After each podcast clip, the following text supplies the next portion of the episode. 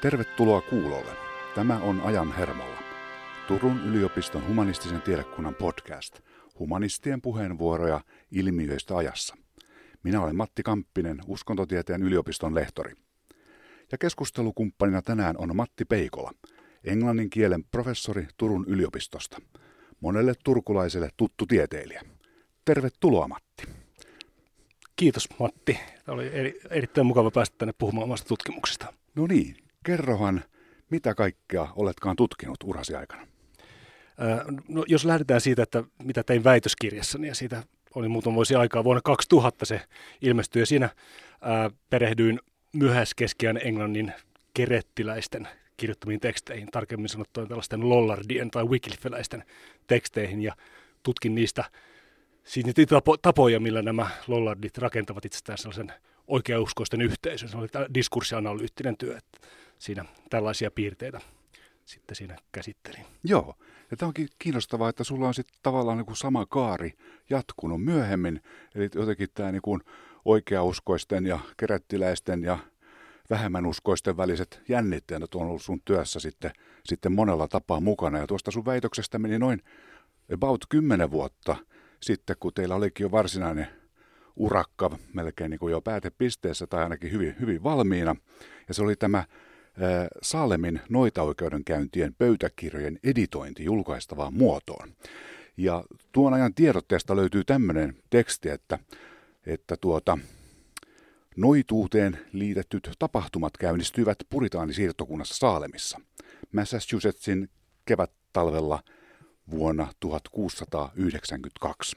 Pastori Samuel Parisin yhdeksänvuotias tytär Betsy ja tämän 11-vuotias serkku Abigail Williams saivat merkillisiä oireita. He kouristelivat, kirkuivat ja ryntäilivät ympäriinsä.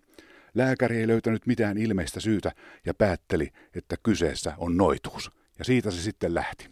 Siitä, siitä se lähti jo. Tämä oli, tämä oli sellainen projekti, jossa professori Risto Hiltunen, joka oli englantilaisen filologian professori, Tällainen hän oli sellainen projekti menossa, jossa oli tutkijoita myös Ruotsista ja USAsta, jossa sitten lähdettiin editoimaan näitä pöytäkirjoja sit, tai erityyppisiä dokumentteja. Niitä on lähes tulkoon tuhat kappaletta, jotka on säilyneet sieltä. Niistä oli olemassa aiempi editio 70-luvulta, mutta tässä oli sitten erilaisia syitä, miksi oli laadittava uusia. Sitä kautta oikeastaan pääsin mukaan tähän ja oli hyvin kiehtovaa siirtyä muutamassa sata vuotta ajassa eteenpäin sinne 1600-luvun loppupuolelle, mutta oikeastaan perehtyä siihen. Se on hyvin rikasta aineistoa muun muassa sen takia, että siellä on esimerkkejä tällaista niin kirjallistumisesta tapahtuu. Varsinkin todistajan lausuntoja kirjoitettiin erityyppiset naapurilta, saatettiin kysyä joku tuttava, joka osasi kirjoittaa, niin tuo, toimitti niitä oikeuteen ja niistä paljastuu sen tyyppinen hyvin, hyvin jännä kirja myös tällaisten lukutaidon kannalta. Se oli lähinnä tällainen, minkälaisia sitten asioihin kiinnitti huomiota niitä dokumenttia editoidessa, että koska filolo, filologinen näkökulma oli mm. tähän aineistoon. Aivan.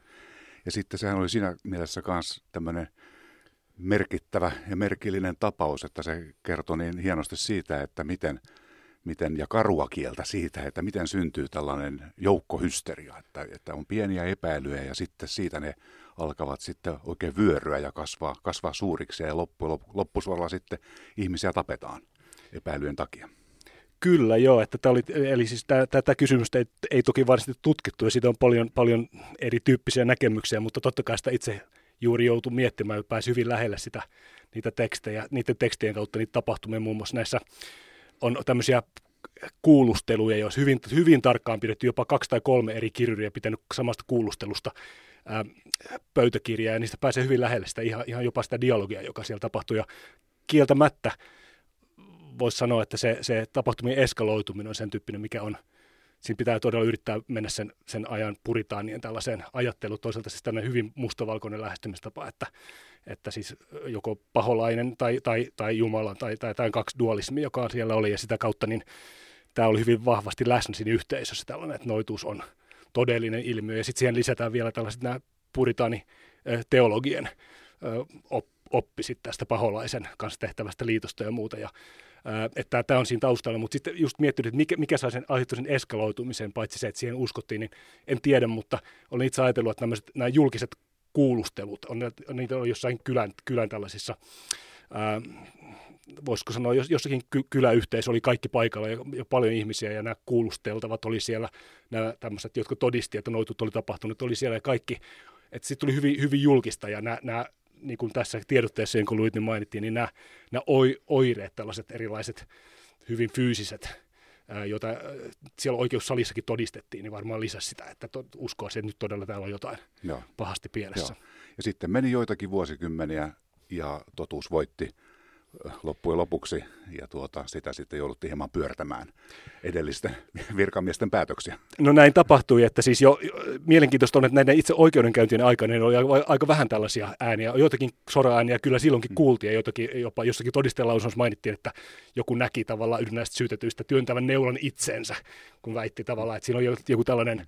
ehkä pieni petkuttamisenkin leima, mutta sitten vasta tosiaan muutaman vuoden päästä niin tämä tämä, tämä todettiin, että ensinnäkin siis siellä telotettiin joku vajaa 20 henkilöä, useita kymmeniä, varmaan yli, yli sata oli, oli pidätettynä ää, selleissä, mutta sitten näitä ää, tuota, näiden telotettujen omaisuutensa menettäneiden omaiset sitten kävivät oikeutta ja Joo. he saivat sitten tätä kompensaatiota, mutta se hyvin äkkiä kääntyi kyllä ja Amerikassa tämä oli kyllä tällaisen episodi, tällainen, päätti tämän noita, tämän noita vainon, että siellä se on edelleenkin sellainen kansallinen trauma, johon palataan aika Joo. usein. Joo, ja se on monella tapaa tietysti ajankohtainen Kyllä. erilaisissa meidän aikamme tapahtumissa ja keskusteluissa. No, nyt elämme itse asiassa juhlavuotta 2019, eli kymmenen vuotta sitten tuo teidän mittava ää, pöytäkirja kokoelmanne julkaistiin kirjana. Cambridge University Press teki siitä tuollaisen runsaan tuhatsivuisen tiiliskiven, vai mikä se sivun määrä suunnilleen olikaan?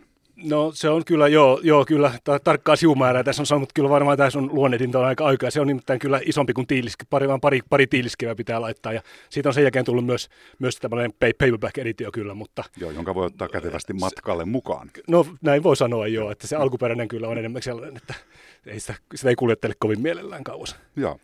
Hieno juttu. Ja tosiaan niin, äh, nämä sun kiinnostuksen kohteet on sitten, sitten vienyt sut tämmöiseen tuoreeseen hankkeeseen, jossa on monia eri tieteilijöitä mukana ja sen hankkeen nimi on tämmöinen kuin Vihan pitkät jäljet, jossa sitten vähän tätä samaa tematiikkaa katsotaan hyvin monelta eri kannalta ja myös sitten niin kuin meidän aikamme, meidän aikamme keskustelujen ja, ja, ja ää, tuota noin niin, mukaisvihamielisyyden ja, ja, ja erojen syntymisen niin kuin kautta.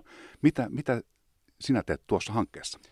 No, olin, olin tämä, tämä hanke siis oli Suomen kulttuurirahaston tällaisesta eri, erityistä argumentahausta rahoittama hanke. Siinä Turun yliopiston kulttuuriston professori Mario Kaartinen oli se hankkeen, hankkeen johtajana. Mä olin mukana siinä johtoryhmässä ja ideoimassa niitä tapahtumia. Et ehkä, ehkä siis kun tätä, tätä mietittiin, niin meillä oli va, vahva usko siihen, että, että avaamalla tällaisia historiallisia voisiko vihapuheeseen liittyviä ilmiöitä myös ehkä löy, pyrkimällä löytämään sieltä sellaisia keinoja, mitkä vois auttaa tämän, tämän nykypäivän tilanteen tavallaan no, tuoda jotain keinoja tähän, nyt antaa jotain eväitä tähän keskusteluun myös nykyään, niin oli ajatus, että sieltä, sieltä niitä voitaisiin saada. Ja itse ainakin ajattelisin, että niitä kyllä löytyy. Että mä olin, olin hyvin tyytyväinen. Olit itsekin mukana siellä keskustelussa eri tieteenalojen edustajia, ei pelkästään humanisteja, vaan luonnontieteilijöitä myös. Ja, ja näitä, näitä, näitä käytiin läpi ja sitten sieltä syntyi julkaisuja myös Selainpeli, Joo. joka on edelleen, edelleen ihan vapaasti käytettävissä, jossa annetaan ö,